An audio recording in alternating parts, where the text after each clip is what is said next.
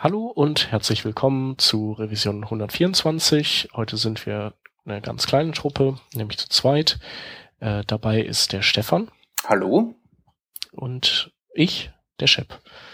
Und ähm, wir haben uns, äh, wir haben erstmal keine News, haben uns äh, als erstes Thema dann ausgesucht ähm, ein Artikel, der sich mit äh, Chrome Vox, dem Screenreader Chrome Vox, ähm, beschäftigt, beziehungsweise es ist kein Screenreader, sondern eine, eine Chrome, äh, eine Art Chrome-Erweiterung. Und äh, einer Neuerung, die jetzt zur Google I.O. gezeigt wurde, äh, an diesem Chrome Vox, äh, und, und diese Neuerung lautet, dass der jetzt neuerdings über eine API verfügt. Das heißt, bislang ähm, funktionierten alle Screenreader so, dass die hinten am Browser dranhingen und äh, vom Browser den, den DOM-Tree übergeben bekommen haben und äh, wo der Fokus gerade liegt und die dann eben das Beste daraus gemacht haben. Und äh, deswegen, wenn man die Screenreader optimal bedienen wollte, sollte, musste man eben möglichst semantisch sein HTML aufbauen und auch äh, fleißig Y, Aria, Roles verteilen. Mhm. Ähm, und was sich jetzt ändert durch diese Chromevox API ist, dass diese äh, die Screenreader, ähm, also dass man, dass man als Webentwickler mit diesen Screenreadern, die dann da hinten dran irgendwo hängen, auch sprechen kann. Also bislang war es eben nicht der Fall. Äh, bislang konnte man auch nicht, äh, nicht mal feststellen, ob ein User mit einem Screenreader gerade auf der, die, die Seite liest. Also es geht mhm. nicht. Ähm, und mit dieser Chrome Vox API kannst du halt solche Dinge tun und du kannst hingehen und ähm, ja, du kannst im Prinzip, äh, du kannst, kannst ändern, wie der Sachen vorliest. Also wenn der, wenn du zum Beispiel, wenn der User zwischen verschiedenen Überschriften springt, die alle auf, also H1-Level haben oder H2, dann ähm, kannst du hingehen und sagen, ich möchte nicht, dass er das so vorliest, wie er das normalerweise out of the box tun würde, sondern ich möchte, dass er sagt, ähm, du bist zu Überschrift 3 gesprungen äh, mit dem Titel sowieso. Mhm. Und du kannst auch den, den User sagen, äh, nee, pass auf, zu der Überschrift kannst du jetzt noch nicht springen, äh, weil du müsstest erstmal Folgendes tun. Ähm, also, was halt neu ist, ist halt diese ähm, Bidirektionalität oder dieses, äh, dass, dass dieser Screenreader nicht nur sich die Daten irgendwo zieht und, und du quasi dabei zugucken kannst, nur passiv, sondern dass du eben auch aktiv eingreifen und, ähm, und Sachen zu ihm hinschieben kannst. Also den, den, die, die Audio-Wiedergabe steuern und beeinflussen. Genau. Okay. Und äh, ja, also der Artikel, der, also der Artikelschreiber, der fand das ziemlich krass, ähm, dass es halt geht und ähm, sieht halt darin äh, Chancen und äh, ja und ein, eine Möglichkeit, es ganz schön zu verkacken. Mhm. Ähm, die Chancen sind, dass man eben tatsächlich das ähm, das Surferlebnis verbessert für den User. Mhm. Ähm, und ja, die, die Fallstricke sind, dass man äh, vielleicht Dinge tut, die, von denen man vielleicht meint, dass sie dem Screenreader-User ähm, helfen könnten, die dem aber total auf die Nüsse gehen. Ja, oder, oder beziehungsweise es gibt immer wieder diese Leute, die gern glauben zu wissen, was die User wollen, obwohl sie es gar nicht wollen.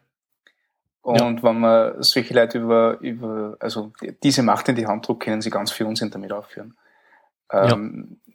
Nämlich vor allem auf gewisse Sachen lenken, die man vielleicht eigentlich gar nicht so sehen will. Werbung fällt mir da jetzt zum Beispiel gerade ein. Mhm. Also ich glaube gerade Screeny, das sind, bin ich, also besser mehr ausbauen in der Vorschläge, aber ich glaube, Screenreader sind noch recht unbehelligt vor diesem ganzen Werbewahnsinn, der bis jetzt existiert hat. Ja. Und ähm, gerade mit solchen Sachen kann man sagen, ja, okay, dieser nächste Absatz wurde eben präsentiert von Schlagmethode, Marke so und so. Ähm, deswegen wird, wird mich interessieren, ähm, Weißt du ungefähr, wie das gesteuert wird? Also sind das weitere Attribute drinnen oder, oder ist das ein ähm, JavaScript-API oder also ich habe hab da gerade keinen Tau, wie das äh, wie, das, das gen soll. genau funktioniert, weiß ich nicht. Ich weiß nur, also ich kann, ich gucke mal gleich nach. Ähm, ich weiß, dass ähm, diese API nicht, nicht unbedingt gut dokumentiert ist. Okay. Ähm, und ich sehe gerade, dass man da per JavaScript dran geht. Okay. Mhm. Genau. Mhm. Okay, spannend. Ja. ja. Und das ist ja jetzt eine Chrome-eigene Geschichte und, und nicht irgendwie die Idee, dass das einmal in einen off offiziellen WAI-Standard oder so oder WCAG-Standard einfließt. Ja, also ähm, ich glaube, das ist momentan nicht geplant. Also mhm. es ist auch nicht so ganz klar, warum die das machen. Ähm, vielleicht ist das irgendwie so, ein, so, eine Anforderung oder ein Wunsch gewesen von deren Web-App-Teams, äh, dass die vielleicht, ähm, dass sie vielleicht die User Experience für ähm, für Screenreader-Nutzer nochmal verbessern, wenn sie, so wie das halt mit Google Chrome ja auch der Fall ist, also mhm. wenn, wenn die quasi auch Kontrolle haben, bessere Kontrolle über das äh, Produkt, in dem das konsumiert wird. Also das kann ich mir schon gut vorstellen. Ähm, oder dass sie sich dann vielleicht ähm, viel korrekte Semantik sparen, weil die mhm. generieren ja manchmal den Code so äh, komisch, dass man ja. mit so irgendwelchen gewürfelten Klassennamen und vielleicht können sie ihren Code dann kompakter halten und den Rest über diese ähm, API dann abfeiern. Mhm. Vielleicht. Mhm. mhm. Aber das sind jetzt natürlich alles so äh, wilde Theorien. Mutmaßungen. Ja. ja. Also, also die Idee alleine an sich finde ich unglaublich interessant und unglaublich mächtig. Also du kannst äh, irgendwo steht man ja mal mit, ähm, mit den bisherigen Mitteln ein bisschen an, beziehungsweise ähm, finde ich das hier und da sehr schwer, die, die Wünsche jetzt auf äh, Kundenseiten, was, was Optik und Inhalt angeht und die äh, die dazugehörige WAI-Konformität zu halten. Und das war halt wirklich ein, ein, relativ geschicktes Tool eigentlich, wo man sagen kann, okay, und wann ich jetzt wirklich die Not habe oder, oder sagen wir so den, die Anforderung habe, ähm, WAI ähm, Attributierung zu liefern oder, oder ähm, Zusatzinformationen zu liefern, damit es ein bessere, eine bessere Experience wird. Mhm. Ähm, ja, super, total spitze. Dann kann ich gezielt die Sachen so annotieren, wie ich es brauche. Ähm, ja. Mit dem. Und braucht man keine Gedanken machen, wie der Rest ausschaut. Von dem her finde ich das total cool, aber also für mich ist es halt ein, äh, im Moment erstens nur ein bisschen eine Blackbox. Und zweitens habe ich halt voll die Angst, dass man da irgendeinen einen Murks draht. Ja, also ich glaube, so wenn vielleicht Screenreader Nutzer für Screenreader Nutzer Inhalte produzieren, ja. Oder Leute, die sich einfach furchtbar gut mit Screenreadern auskennen, dann kann das richtig cool sein. Ich glaube ja, ja. Ähm, ich, ich glaube, alle anderen können eigentlich nur vieles falsch machen, wahrscheinlich. Ja. Genau, also der, der Autor meinte auch, also geht davon aus, dass Google auch weiterhin jetzt nicht äh, irgendwelche anderen Empfehlungen gibt als die, die man schon kennt. Äh, zumal ja Chrome Vox ist, ist ja nur ein Screenreader von vielen und mhm. der Marktanteil ist halt total gering. Mhm. Ähm, Was ist der, äh, der Browser, der vom Screenreadern am meisten gelesen wird? Weißt du das? Ähm, oder oder du, du meinst welcher, welcher oder Browser? Screenreader, sagen wir mal so. Also ich glaube, es sind, es ist tatsächlich ganz viel IE immer noch, mhm. Äh, weil der äh, weil der einfach gut unterstützt wird von Screenreadern, aber Firefox ist, glaube ich, auch gut dabei. Chrome ist, glaube ich, bei den, aber das ist jetzt nur so von, wie ich das so das Gefühl habe, dass das Chrome ist da irgendwie gar nicht so groß im Rennen. Mhm. Und dementsprechend ist halt so JAWS und, und vielleicht NVDA äh, so die, die vorherrschenden Screenreader. Mhm. Genau. Ähm, ja, und also eigentlich wird die Chrome Vox API äh, erst relevant, wenn der irgendwann mal einen höheren Markteinteil gewonnen hat. Mhm. Aber vielleicht kommen ja auch die ganzen JAWS-Leute mal auf den Trichter, dass man sich vielleicht lieber einen von den freien, kostenlosen Screenreadern holt, weil die, die JAWS-Leute zahlen ja auch richtig Asche mhm. und, und äh, können den ja dann auch nicht regelmäßig updaten, weil ich glaube, der wird von der Krankenversicherung gezahlt, aber du kannst halt alle fünf Jahre nur dir einen neuen holen. So in der Art ist das. Okay. Also und sonst musst du ihn selber bezahlen. Dementsprechend hast du halt auch nicht so regelmäßige Updates oder sowas. Du hast halt mhm. immer, hast halt noch Leute, die so mit einem alten Jaws rumsurfen und die mit bestimmten Dingen einfach gar nichts anfangen können. Mhm, mhm. und ja, das wäre halt schon cool, wenn wenn es einfach mehr Leute dann auf Chromebox und NVDA gäbe. Genau, und ähm, was so Standardisierung angeht, ich glaube, die Screenreader-Hersteller, äh, ich weiß gar nicht, ob die groß so sich mal zusammensetzen und konzertiert irgendwelche Dinge tun.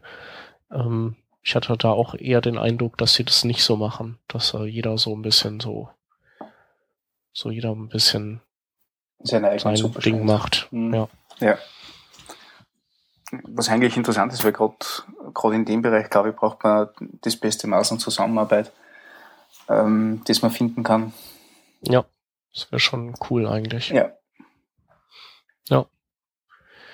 Ja, schauen wir mal einfach, was, was da noch kommt. Also, vielleicht passieren da ja noch schöne Sachen. Mhm.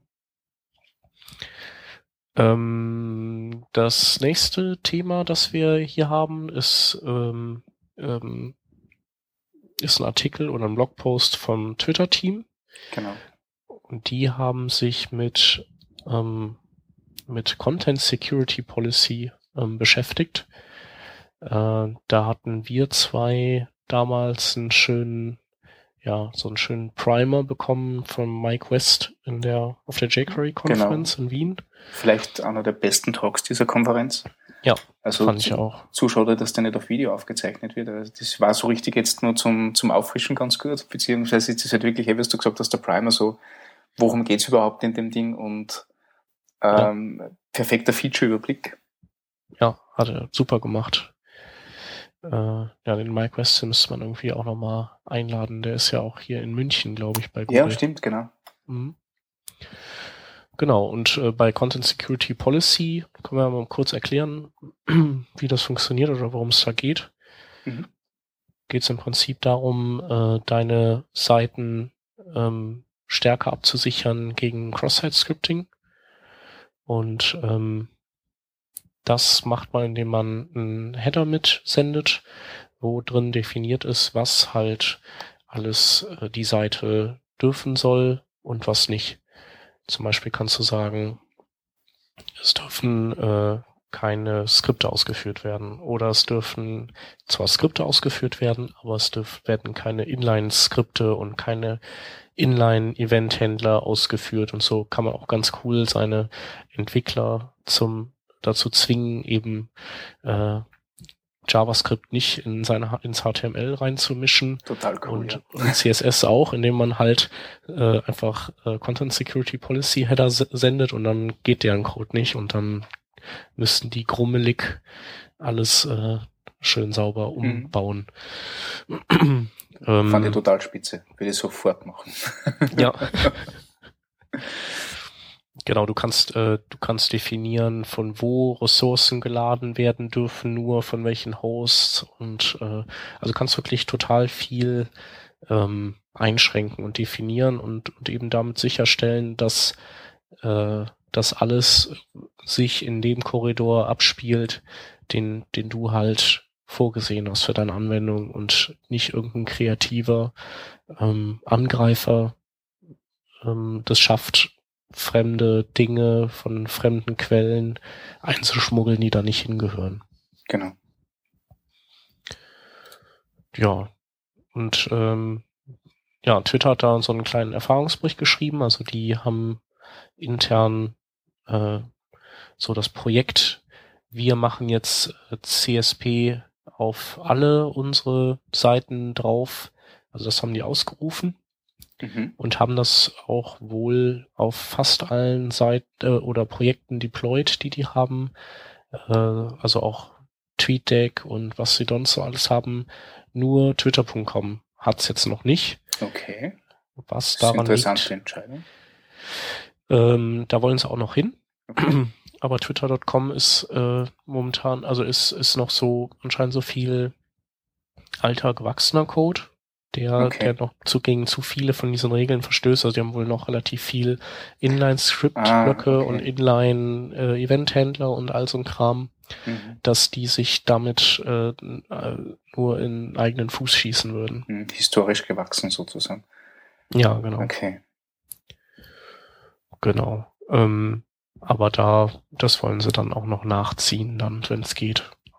Also sie haben wohl auch so ein, so ein Dashboard bei sich, wo quasi so die ganzen Sektionen in, in rot oder grün markiert sind, äh, dass sie sehen können, wie viel von dem ganzen Ding halt äh, CSP geschützt ist.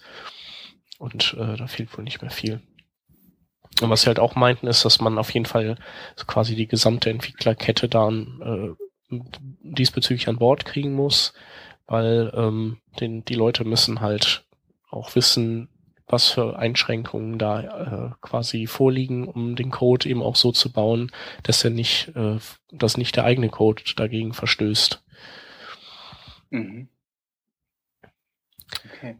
Kannst du dich noch erinnern, ähm, es gab ja noch ein cooles Feature, ähm, wo man man kann hingehen und, und die Security Policies definieren, aber kann, kann dann aber sagen, ähm, ich möchte aber nicht, dass die angewendet werden, sondern äh, reporte mir erstmal nur quasi hintenrum immer, wenn irgendwelche Verstöße stattfinden. Okay, nein, das kann ich mir überhaupt nicht erinnern. Nee. Das haben die nämlich hier auch gemacht. Also die, die okay. monitoren das. Also die monitoren auch die Seiten, wo es aktiv ist. Du kannst es halt, äh, das Monitoren ist halt, äh, du kannst nur monitoren oder du machst es zusätzlich zum aktiven CSP. Und äh, das ist halt so ein bisschen wie dieses jQuery Migration Tool. Mhm, mhm, das heißt also, wenn du das aktivierst, dann kannst du quasi, dann ist CSP nicht aktiv, aber du als Betreiber kriegst schon mal äh, geschickt, wo das überall ähm, kracht und äh, nicht funktioniert. Okay. Und kannst dann, äh, und das, das liegt ja dann auch vielleicht häufig an dir selber. Twitter sagt, es liegt also liegt am eigenen Code. Es kann allerdings auch äh, tatsächlich an irgendwelchen kleinen Hackern liegen oder es liegt an ähm, an irgendwelchen Browser-Plugins, die die dagegen gegen also die da quasi gegen die Wand laufen. Ähm, aber du kannst dann eben äh, still und heimlich das äh, reporten lassen und deine Seite dann anpassen, bis du bis du merkst, dass du keine Reports mehr kriegst, die mhm. von deiner eigenen Seite herrühren. Und dann okay. kannst du es scharf schalten. Weil würdest du es anders machen, dann, dann wäre deine Seite sicher, aber sie würde nicht mehr funktionieren. Ja. Wie es bei einer jeden Seite ist, die nicht funktioniert, dass die halbwegs sicher ist. Ja. Ähm, ihr macht doch, ihr macht ja so Browser-Games, ne? Genau. Kann man ja sagen. Ja bei euch in der Firma. Habt ihr denn da, äh, da müsstet ihr doch theoretisch auch relativ viel mit irgendwelchen äh, Script-Kiddies und Hackern zu tun haben, die irgendwie versuchen, sich tolle Highscores äh, oder Geld zu erspielen oder so, äh, ne? Ab, absolut. Also für, äh, das Einfachste, was die Leute immer machen, ist, dass sie ähm, eher ein Mobile-Device an, an den Debugger anhängen und die Werte ändern. Nicht? Also wie zum mhm. Beispiel bei Roulette ist, ist jetzt die Kugel nicht in der 5 gelandet, sondern in der soll die Signummer haben und eigentlich sollten sie jetzt gewinnen und so weiter.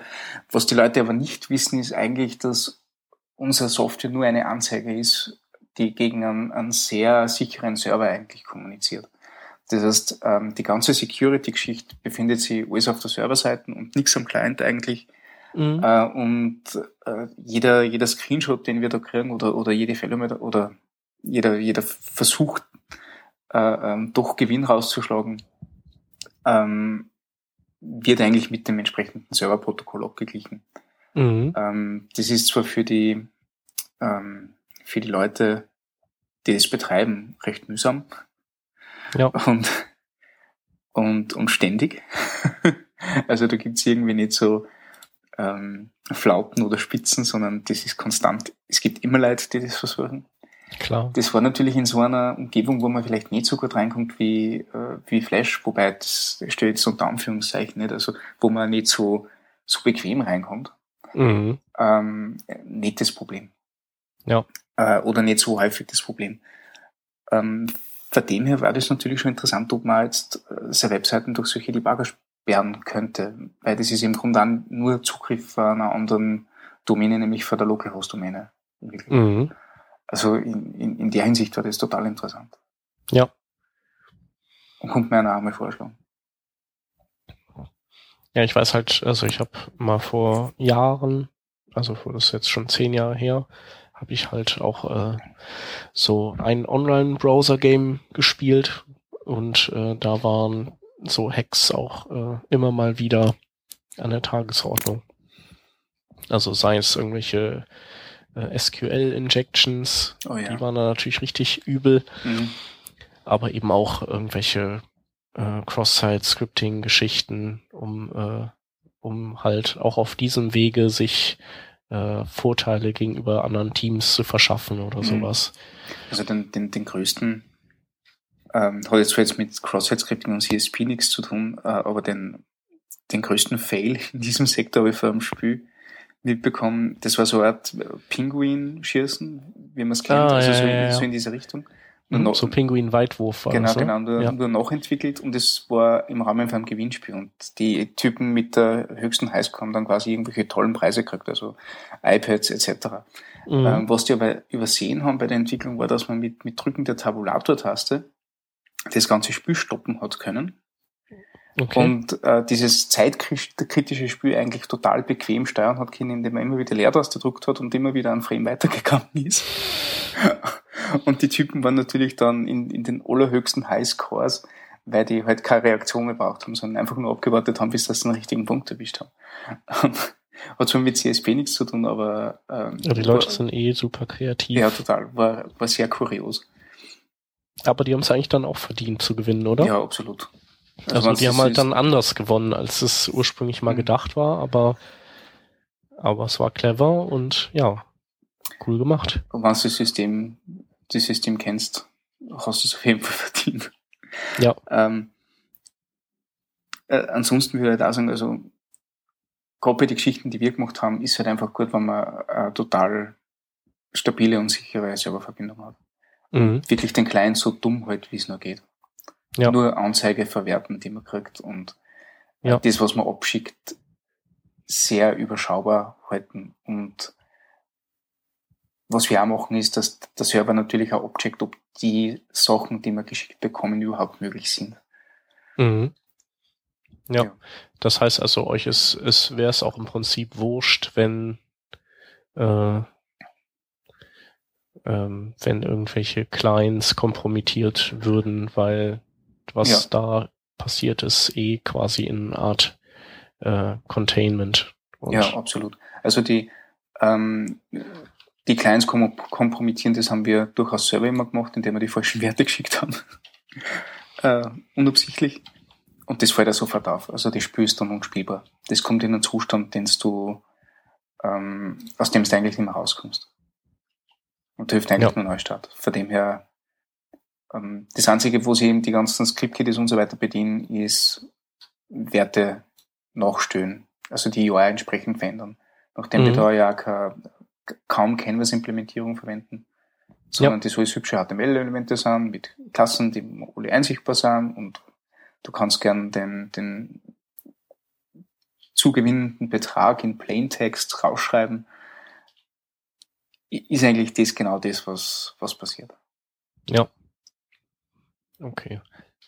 Und äh, aber ist CSP dann was, was ihr vielleicht mit dem ihr euch trotzdem beschäftigen wollt? Ähm, machen wir auf jeden Fall. Ähm, für, für die kommenden Sachen, die ein bisschen mehr User-Interaktion äh, äh, brauchen und unterschiedliche Ressourcen brauchen. Mhm. Ähm, genau, dann bleibt, ja.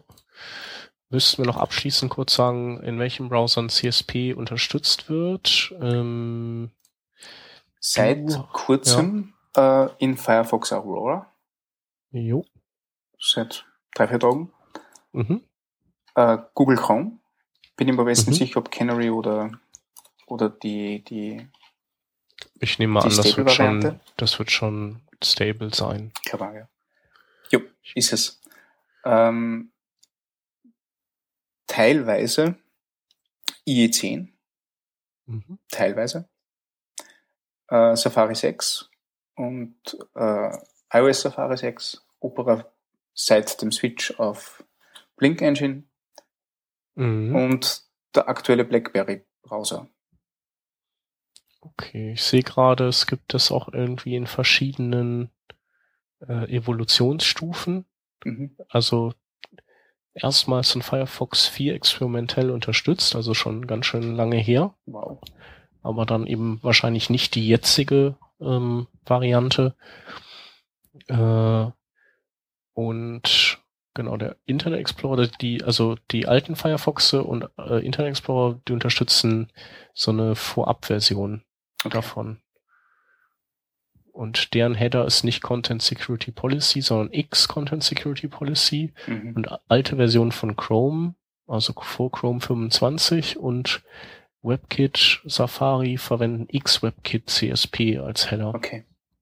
Ähm, Twitter schrieb ja auch, dass die, ähm, dass die erstmal serverseitige Library sich schreiben mussten, die die ganzen CSP-Anweisungen für diese verschiedenen Unter ähm, ja, Spezifikations mhm.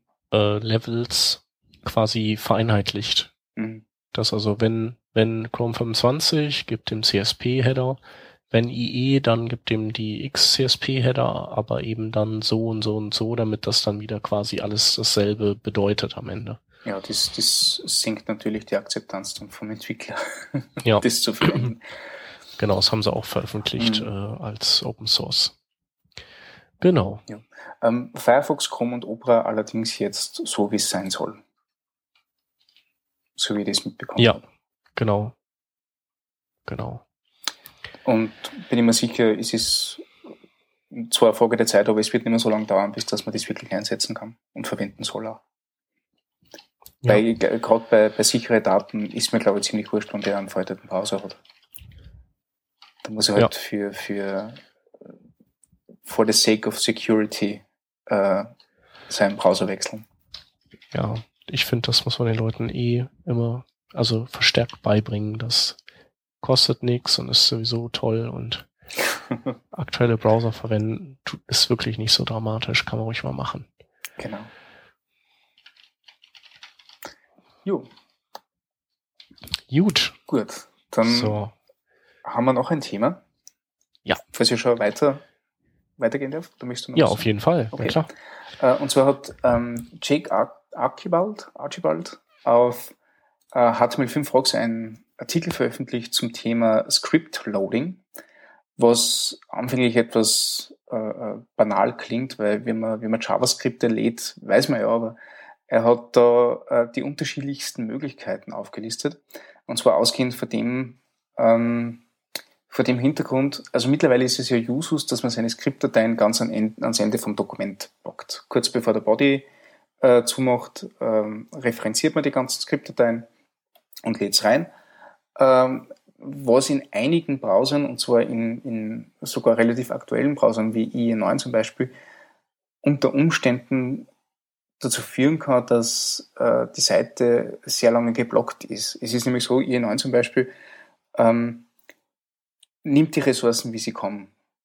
Und wenn du jetzt eine Webseite hast, die ziemlich image-heavy ist und die einige Bilder verlinkt hat, da werden natürlich zuerst alle Bilder geladen und dann bist du ganz am Ende vom Body und lädst deine Skripte. Die Skripte verändern eventuell nur deinen Dom, weil du irgendwas ausblästerst oder irgendwas nachladst oder irgendwelche dynamischen Sachen verwendest und hast halt, brauchst halt dann eine Zeit lang, bis dass du diese Änderungen siehst und das ist dann auch entsprechend äh, spürbar für den User. Äh, andere Browser wie Chrome zum Beispiel machen das anders. Die geben Skripte ähm, an höher, also bevorzugen Skripte im Vergleich zu Bildern äh, und führen lauten Skripte und führen sie auch früher aus äh, im Vergleich zu dem, dass jetzt der Bild nehmen und reinladen. Ähm, und, und dieses Verhalten, dass quasi die Skripte bevorzugt werden, auch wenn sie ganz am Ende vom Body sind, ähm, kann man in alten Internet Explorer Versionen nachstellen, indem man das Attribut defer mit angibt äh, im, im Skript, im Skript-Tag. Ähm, klingt am Anfang ja ganz toll, ähm, hat nur das Problem, dass es unterschiedliche Varianten gibt, wie man JavaScripte einbinden kann und ähm, JavaScripte ausführen kann, nämlich zum Beispiel Inline-Scripting wie für CDs, weil du kannst natürlich diese zwar äh, oder, oder diese unterschiedlichen JavaScript-Dateien mit defer äh, bevorzugen, aber wenn du dazwischen irgendwelchen Skriptcode hast, der gezielt zwischen diesen JavaScript-Dateien ausgeführt werden muss, ähm, wird er trotzdem als ganz am Ende ausgeführt, weil der ja am Ende vom Dokument steht. Ähm, beziehungsweise ist diese ganze Sache auch in diesen alten Internet Explorer Versionen relativ buggy. Also DOM-Manipulation kann durchaus ähm, die Ausführung dieser, dieser Skripte durcheinander bringen. Und deswegen ist es auch nur äh, eine halbe Lösung für die Fälle, die man kontrollieren kann. Wenn es jetzt darum geht, dass man irgendwelche Social Widgets integriert oder eben geschwind diese Inline-Script-Hacks verwendet, kommt man durchaus einmal in einen, in einen Status von der Webseiten, den man nicht mehr steuert. Ähm, alternativ dazu hat er dann auch die anderen Varianten gezeigt, wie zum Beispiel Async, das ja in eine ähnliche Richtung geht, einfach nur mal das Skript gleich einmal schnappt und lädt. Mhm. Ähm, allerdings sie nicht über diese, diese Reihenfolge schert. Äh, und die Möglichkeit, das Ganze über, über JavaScript-Code ähm, zu laden und auszuführen. Ähm, da gibt es eben diese, diese Möglichkeiten, also Facebook macht das also, sie erzeugen ein neues Skriptelement, also über JavaScript das Skriptelement, ähm, äh, geben eine Quelle an und, und schmeißen das Ganze in den, in den Document Head. Mhm. Ähm,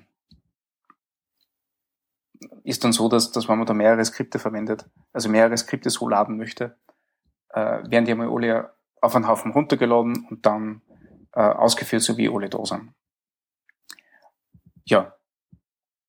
Also, wie gesagt, ich glaube, es sind in, insgesamt vier oder fünf Varianten mit Fallbacks für Browser, die das nicht verstehen oder äh, Browser, die das nur halbwegs verstehen äh, und, und alle Vor- und Nachteile, die es mhm. dabei gibt. Und das Witzigste bei dem Artikel, was ich gefunden habe, ist, dass er am Ende sagt, okay, und was sollen wir jetzt machen? Ja, ganz einfach, schmeiß einfach deine Skripte ans Ende vom Body und scher dir nicht drum. Ja. In, in, in den meisten Fällen ist es nicht so ein, ein Problem. Ähm, bin ich nicht ganz der Meinung. Mhm. Ähm, also dieses Defer-Attribut ist absolut super, möchte ich unbedingt verwenden.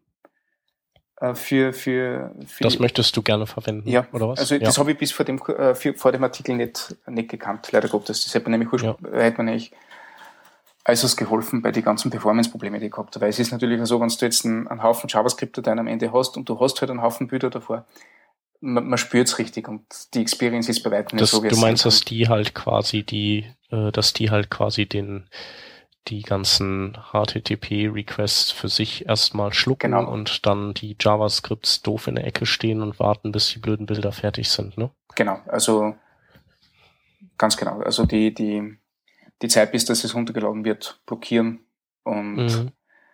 und man halt erst ein paar Sekunden drauf.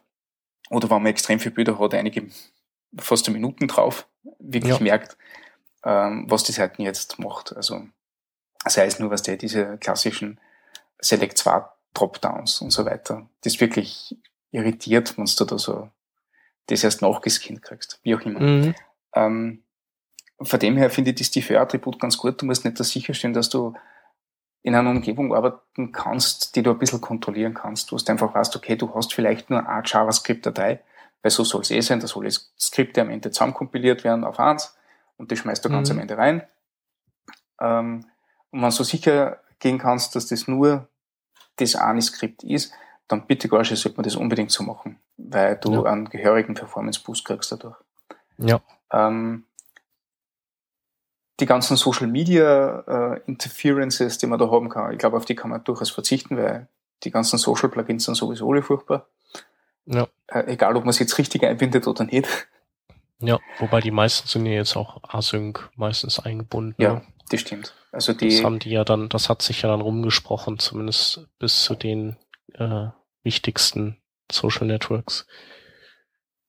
ja, und, und vor allem funktionieren auch in einer geschlossenen Umgebung und, und sollten die eigentlich nicht so wirklich berühren, im Best Case. Ja. Ähm, oder was mir halt in, in der letzten Zeit sehr gut gefällt, ich, ich verwende eigentlich jetzt fast in jedem Projekt Require.js. Mhm. Und, und Require.js arbeitet eben in dieser, ähm, also Require.js kontrolliert schon recht gut die Art und Weise, wie die JavaScript-Dateien geladen werden und ausgeführt werden. Ähm, der Jake Archib- Archibald in dem Artikel äh, spricht sich zwar ein bisschen dagegen aus, weil er sagt, okay, man braucht nicht unbedingt eine JavaScript-Bibliothek, um, um dem Ganzen Herr zu werden. Ähm, für mich geht es aber ein bisschen weiter, weil Require.js nicht nur eine JavaScript-Bibliothek ist zum Skripte laden, sondern auch ein selber in der Entwicklung ein bisschen zwingt dazu, modularer und strukturierter zu denken und vielleicht nicht so viele Abhängigkeiten in seiner Ausführung zu machen. Ja. Äh, und, und das alleine schon ist unglaublich hilfreich. Dann schmeißt man noch so einen Compiler rein wie RJS, der den ganzen, sagen wir, unnötigen Ballast an Code, den Require.js mitnimmt, entfernen kann, weil es ihm ähm, alle Module auf einen Haufen packt und nur mehr das, das Ausführen steuert. Ja. Äh, und man hat dann eigentlich eher wirklich saubere, schlanke äh, Applikation, die in der man nie mehr diese Probleme hat, die man vorher gehabt hat. Dann schmeißt man nur das nette Differ-Attribut dazu, damit die alten Browser wissen, dass das bevorzugen sollen und, und hat eigentlich eine, eine saubere und runde Experience. Also das Mhm. war jetzt mein, mein favorite way, wie man das lösen kann. Zumindest für die Projekte, die wir dort verwenden. Also die, in denen wir das verwenden. Jo, Ich sehe gerade, weil die Idee hatte ich dann, also ich hatte den Artikel jetzt auch noch nicht gelesen und mir kam die Idee, wir haben ja jetzt in der letzten, was in der letzten Revision über, äh, über Prefetch und äh, Pre-Render und so ein Kram Mhm, gesprochen. Und äh, wollte das schon, wollte das auch noch irgendwie einwerfen, dass man ja dem Pre-Parser im Kopfbereich schon mal ja ankündigen kann, was dann so, was er sich schon mal holen soll, oder was dann im Fußbereich brauchen mhm. also die JavaScripts. Ich sehe, dass der äh, Jack Archibald das auch hier drin hat, was ja cool ist auf jeden Fall. Mhm. Und der äh, schreibt hier was über Linkrel Subresource noch, was der Chrome unterstützt. Das Ganz kannte ich genau. noch gar nicht. Nein, das habe ich auch noch nicht gekannt. Ähm, und das macht eigentlich sowas ähnliches wie Prefetch, soweit ich das mitbekommen habe. mhm. Genau. Frag mich Ähm, nur, warum sie es dann nicht Prefetch genannt haben. ähm, er schreibt da wegen, wegen unterschiedlichen Se Semantiken, Okay. äh, aber er sagt nicht, was die unterschiedlichen Semantiken sind, sondern geht auf einen, auf einen weiteren Link. Ähm, Mhm. Die Frage ist wirklich, wie sie das, äh, wie sie das unterscheidet. Also Sub-Resource klingt für mich, also ich tue jetzt nur projizieren und, und Mhm. mutmaßen, nicht? Ja. Aber Sub-Resource klingt für mich, wie wenn sie eben eine Ressource braucht, bevor es ausgeführt wird. Ähm, und, und man vielleicht so die, die Ausführung steuern kann. Ja. Was bei, Mhm. bei Prefetch vielleicht nicht der Fall ist. ja. Cool, muss ich mir mal durchlesen. Mhm. Es gibt auf jeden Fall einen Link auf Chromium.org. Ja. Ja, sehr cooler Artikel. Äh, Ja, es ist für ihn interessant, weil er ihm gesagt hat, es gibt, äh, also erstens haben wir gesagt, ja, JavaScript laden soll leicht sein, nicht? Und dann gibt er diesen Screenshot von dieser, von der Spezifikation rein, wo man sich denkt, aha, na ja, da haben sie sich schon ein bisschen was gedacht. Mhm. Und dann Ja, sieht er ja, die die unterschiedlichen Varianten au- auf und wie sie sie unterscheiden und, und blockieren und ähm, Ja. unterschiedlich verhalten. Also das habe ich recht spannend gefunden eigentlich. Das ist ihm gar nicht so bewusst, bis dass man es einmal gespielt hat. Ich hatte mir die mal durchgelesen, auch im Kontext von Defer und Async und so weiter. Und äh, da ist mir das auch aufgefallen, dass das schon ganz schön äh, ja kompliziert ist, was da alles quasi für die Browserhersteller zu beachten ist, wann Mhm. ein Skript wie geladen werden darf und so. Absolut. Und Mhm. das Defer-Attribut muss man auch dazu sagen, das gibt es jetzt schon seit Internet Explorer 4. Ja. Und das ist auch wieder so ein, einer dieser, dieser, dieser Internet Explorer Relikte, die, die eigentlich total cool sind, nicht?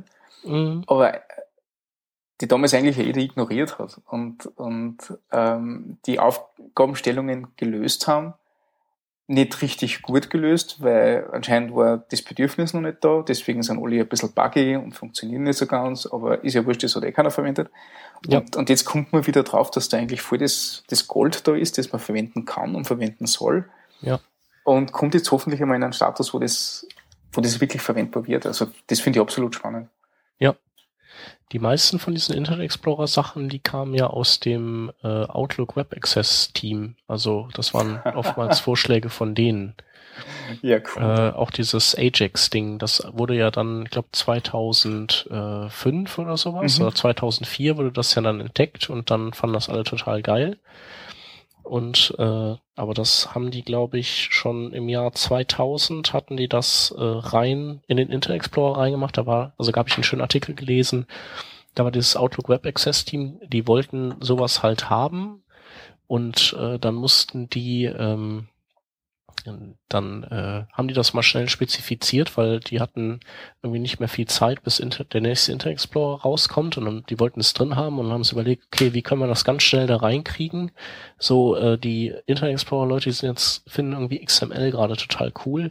Lass uns das dann ähm, äh, XML HTTP Request einfach nennen, das Teil, und dann finden die das cool und bauen das auch bei sich ein. Ja, und die Welt und so kam das halt ja. zu dem Namen, weil das hat ja nichts mit XML zu tun. Eigentlich nicht. Zwangsläufig. genau, und Batch war das drin. Und äh, dann, dann wurde es halt geschippt und die konnten in Ruhe dann ihr Outlook Web Access zu Ende bauen. Und äh, als sie das dann released hatten, da war dann der IE entsprechend schon lange ausgerollt.